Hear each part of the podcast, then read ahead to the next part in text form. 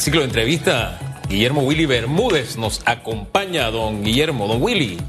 ¿Qué tal? ¿Cómo está? Bien, bien. Saludo a toda la teleaudiencia. ¿Dónde está mi amiga Susan? Ah, pues esa muerta celebrando, esa está tan contenta que salta y se apaña ella misma, hombre. Andaba ayer por el cañón, te tiene que seguir en redes.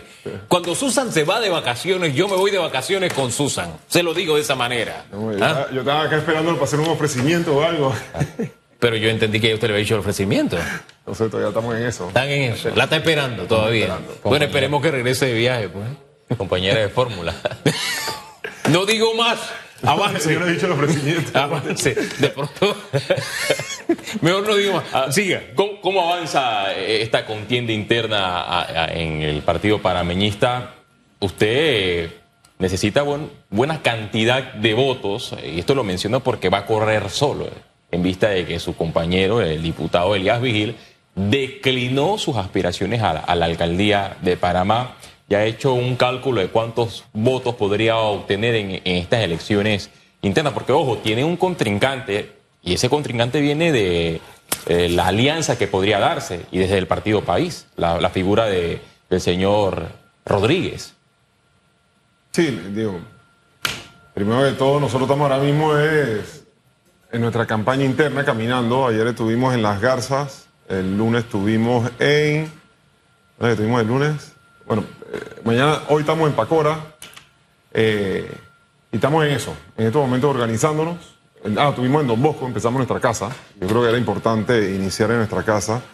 Eh, y en eso estamos caminando, conversando con, con todos los copartidarios, con la población en general, escuchando la problemática de la ciudadanía. Y de verdad que nosotros bastante felices por, por la acogida que hemos tenido de toda la ciudadanía en general, de diferentes corregimientos. Y para nosotros eso es lo importante. ¿no? Yo creo que en estos momentos eh, nuestra alianza es con la ciudadanía y ver después qué pasa en la alianza, cómo se va a terminar tejiendo los temas, qué, con quién vamos, con quién no vamos, yo creo que eso es un tema que veremos posterior.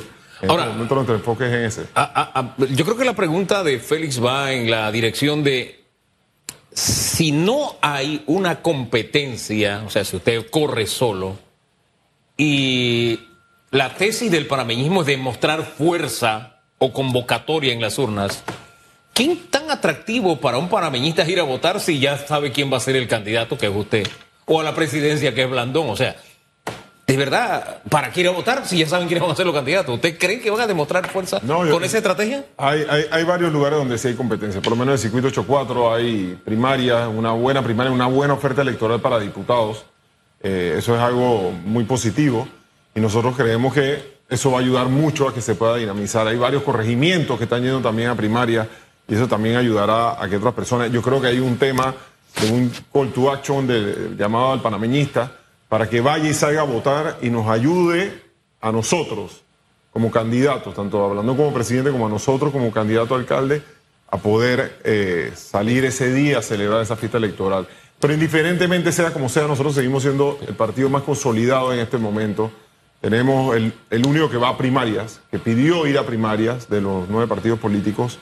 Eh, y bueno, es un tema sencillo de que nosotros vamos haciendo tratados en tierra, seguiremos haciendo lo que nos permite la ley en el tema de publicidad y aire, y eso es lo que nosotros en estos momentos nos encontramos. ¿no? Di- Disculpe la insistencia en el tema, pero las primarias no necesariamente y, y de forma tradicional eh, representan el mayor atractivo para los votantes. Es más, en el 2018 los panameñistas lograron un 38% de participación en primarias, lo cual es una fracción del partido.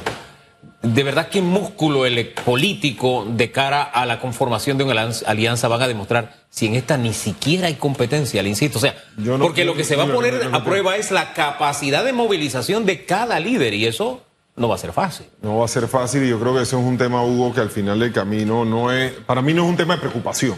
Yo creo que aquí lo que hay que hacer es caminar, tocarle la puerta a todos los panameñistas y a los que no son panameñistas, porque aquí al final del camino es un tema enfocado en el 5 de mayo del 2024.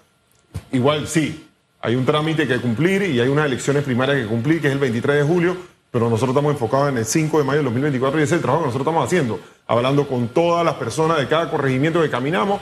Como te digo, el día de ayer estuvimos en Las Garzas, hoy vamos para Pacora, mañana estaremos en Curundú, el viernes en Juan Díaz, el sábado en 24 de diciembre, o sea, estamos caminando, estamos hablando con todos los panameños en general, ciudadanos de la capital, y para mí esa es la gran oportunidad, poder tener ese contacto, esa posibilidad de poder proponer, de poder eh, hablar de las ofertas, poder escuchar a las personas, entender las problemáticas de cada comunidad y nosotros entonces en ese, caso ya armando nuestro nuestra plan hacia lo que viene en el 2024. El actual diputado panameñista Elías Vigil eh, declinó sus aspiraciones a la alcaldía de Panamá.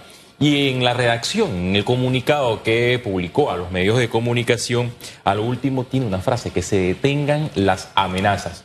Y le pregunté al presidente del colectivo panameñista si él, como presidente, ha amenazado al señor Elías Vigil y dijo que no, que no ha amenazado a nadie. ¿Usted ha amenazado al señor eh, Elías Vigil para que decline sus aspiraciones? No, no, no, no, para nada. Digo, primero de todo, mi estilo no es ese. Mi estilo es propuesta, hablar de lo que yo he hecho en Don Bosco, lo vamos a hacer en los 26 corregimientos. El estilo de nosotros es un estilo de hablar de lo que nosotros podemos hacer. Yo no, pues habría que preguntar directamente al diputado, pero yo directamente Willy Bermúdez se encarga de hablar de lo que puede hacer, de lo que ha hecho, de lo que es posible, de la experiencia que tenemos y de lo que queremos lograr en el 2024 hacia adelante. ¿Qué es posible hacer en el municipio de Panamá? Bueno, hay cosas básicas. Mira, ayer estuvimos allá y vemos muchos lugares que ni siquiera tienen calles, no hay veredas, no hay aceras. La situación de servicios básicos, no hay agua. Eh, lo peor, la basura, lo caótico que hay el de, tema de basura que hay en, en, todos los 26 corregimientos. Sigue siendo la principal problemática.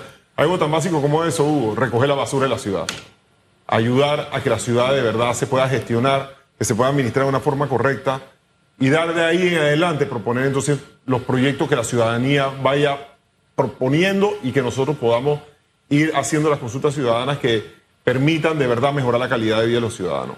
Pero hoy hablamos de una ciudad de primer mundo, o queremos que sea de primer mundo, como si fuera Medellín, Nueva York, Dubái o, Londres, pero al final del camino no tenemos, no tenemos ni siquiera un servicio de recolección de basura dentro del distrito capital que sea acorde a lo que el capitalino necesita o quiere. Usted sabe lo que a mí me llena de vergüenza como ciudadano de esta ciudad capital, es que haya una piñata de descentralización y usted vaya a algunos corregimientos y la carencia de algo básico como, básico como las aceras o las aceras destruidas, no se le presta atención y no se pregunta, dónde va tanta plata de la descentralización y este baile de, millones y de millones, ¿a dónde va? Porque ese es un trabajo netamente de la autoridad local. Me llama la atención que las autoridades locales estén hablando del apoyo en el cemento, el apoyo en los suéteres, el apoyo en la gasolina, cuando los fondos de la descentralización era para obras, para inversión. Y eso es lo que menos se está viendo. O sea, con la cantidad de millones que hay, si la alcaldía decidió no hacer nada, como evidentemente pasa en la ciudad capital, por lo menos los, las juntas comunales han tenido suficiente dinero y de sobra como para que no tengamos esos problemas en la ciudad capital. ¿No le parece? El problema de la, la descentralización es un proceso muy noble. Es un proceso que de verdad tiene muchas posibilidades de ayudar a la ciudadanía en, como tú bien dices, en tema de inversión, en tema de calidad de vida, en, tema de obras, de cómo ayuda a las comunidades. El día de ayer estamos en una comunidad que se llama Dos Mares, que es en Las Garzas. Y en la casa donde estábamos reunidos, habían dos casas hacia arriba y cuatro casas hacia abajo, dos niños con, eh, con discapacidad.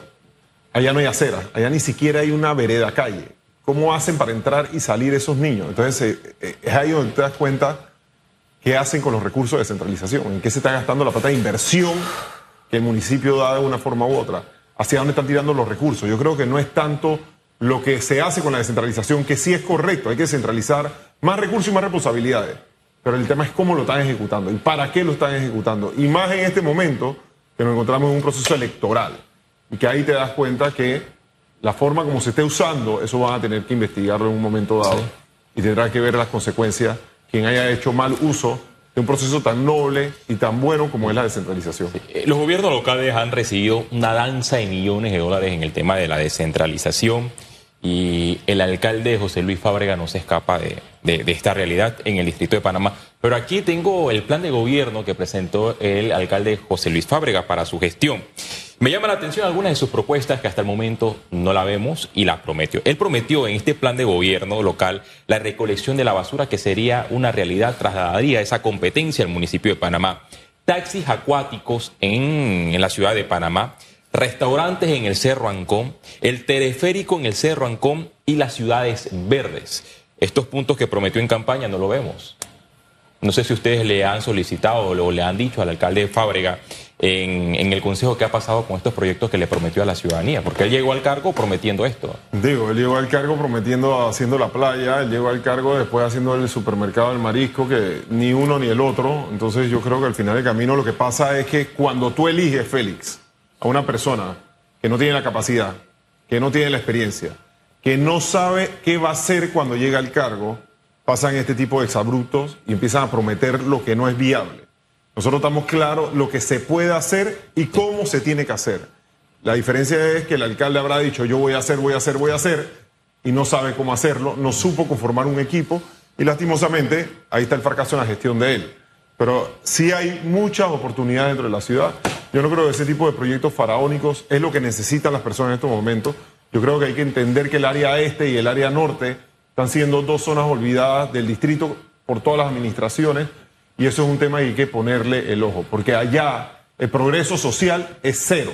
La desigualdad se ve en esa zona, lo que es Pacora, Las Garzas, 24 Tocumen. O sea, allá el problema del servicio básico, del agua, de la recolección de basura, de las veredas calles, de las calles, de las aceras, son servicios básicos que no hay. Son, no tiene el ciudadano ningún tipo de acceso ni posibilidad de tenerlo. Y eso infiere directamente en la calidad de vida. No existe un espacio público de calidad para ese ciudadano. Allá la seguridad no, ni, ni lo piensa, pero es parte de su vivir no tener seguridad, no tener iluminación. Entonces, todas esas son cosas que al final el camino infiere el progreso social de las personas. Eh, eh, el PRD reservó la candidatura a la alcaldía de Panamá. ¿Usted ve al alcalde José Luis Fábrega corriendo o cree que se lo reservó para otra figura a lo interno de este partido? Si me preguntas a mí, yo creo que el PRD lo reservó para otra figura. Pero al final del camino, siento que no, las otras figuras que pudieran ser, eh, no, yo no siento que el PRD va a poner en riesgo una lucha interna más allá de, eh, postular al alcalde y cumplirle el acuerdo, porque que lo que pasa es que esa postulación no va con nombre y apellido, y quien lo decide el CEN del PRD. Hay que ver después de su contienda interna cómo queda, o, o qué está cediendo, cuál será la negociación que hay detrás con el actual alcalde para poder eh, prometerle o garantizarle esa, esa, posición de él. ¿no? Es un tema que él se corrió el riesgo, habrá pensado que es más cómodo, no, pensará que su popularidad no está tan alta y por eso no habrá querido hacer primaria. No lo sé, pero creo que fue un error de parte de él. Eso es parte de la democracia, es parte de tu poder caminar, escuchar a la gente, conocerla. Eso es lo que necesita la ciudadanía, conocer los candidatos. Si tú no conoces los candidatos, ¿por qué razón tú vas a seguir votando? Y eso es lo que falta, Hugo, ver cómo hacemos para mejorar la oferta electoral en todos los cargos, no solamente en la alcaldía. Darle la posibilidad a la ciudadanía, a la gente buena que se involucre, para que las cosas de verdad de una u otra forma mejoren. Yo quiero regresar al tema de la descentralización porque no es poca cosa. Este es un tema que costó mucho, mucho, mucho tiempo y mucho esfuerzo lograr lo que a medias se alcanzó con la descentralización. Y que hoy por hoy esté pasando lo que ocurre es preocupante y vergonzoso también. Vergonzoso porque al final, insisto, se trata de dineros nuestros que no están siendo usados ni distribuidos de acuerdo a lo que la ley establece. Eh, que hayan pasado ya tantos días y no tengamos ni siquiera una versión oficial de qué es lo que está pasando. Que no haya una acción de parte de ninguna autoridad, que el Tribunal Electoral es el único que haya medio que levantó la mano para decir, eso, eso no está bien, ya, y así bajito, eso no está bien. ¿Qué, qué mensaje le, le, le envía usted? Vamos, yo otra vez, no podemos atacar la descentralización y no podemos meter a todos los gobiernos locales en la misma bolsa. Aquí yo no creo que es meramente un tema de en cómo se dio, sino y a quién se le dio, sino cómo se gastó y en qué momento se gastó. ¿Y cuánto se le dio también? Porque hay un límite. se le dio? Hay un límite y se, va, Entonces, se dicho, excedieron en el límite. Y tampoco eso lo han explicado. Nada. Dicho eso, yo te puedo dar ejemplo de nosotros en Don Bosco. Tenemos 50 mil habitantes y a nosotros nos han dado cero en ese sentido. Ah, que nosotros que hay carencia, hay necesidades en Don Bosco, por supuesto que sí. Hay muchas otras cosas que pudiéramos hacer, claro que sí. Pero a nosotros, por lo menos en ese caso, no nos han dado ni un solo dólar. Como hay otras juntas comunales con 2.000 o 3.000 habitantes y les han dado millones de dólares? Entonces ahí es donde tú empiezas a decir, hey, esto no tiene sentido. ¿A razón de qué se está dando esto? Pero bueno, hay que ver las modificaciones de la ley que se han hecho y hay que pensar en cómo modificar y blindar la descentralización con transparencia y sacando cualquier tipo de prebenda o posibilidad de corrupción que en este momento se puede estar dando.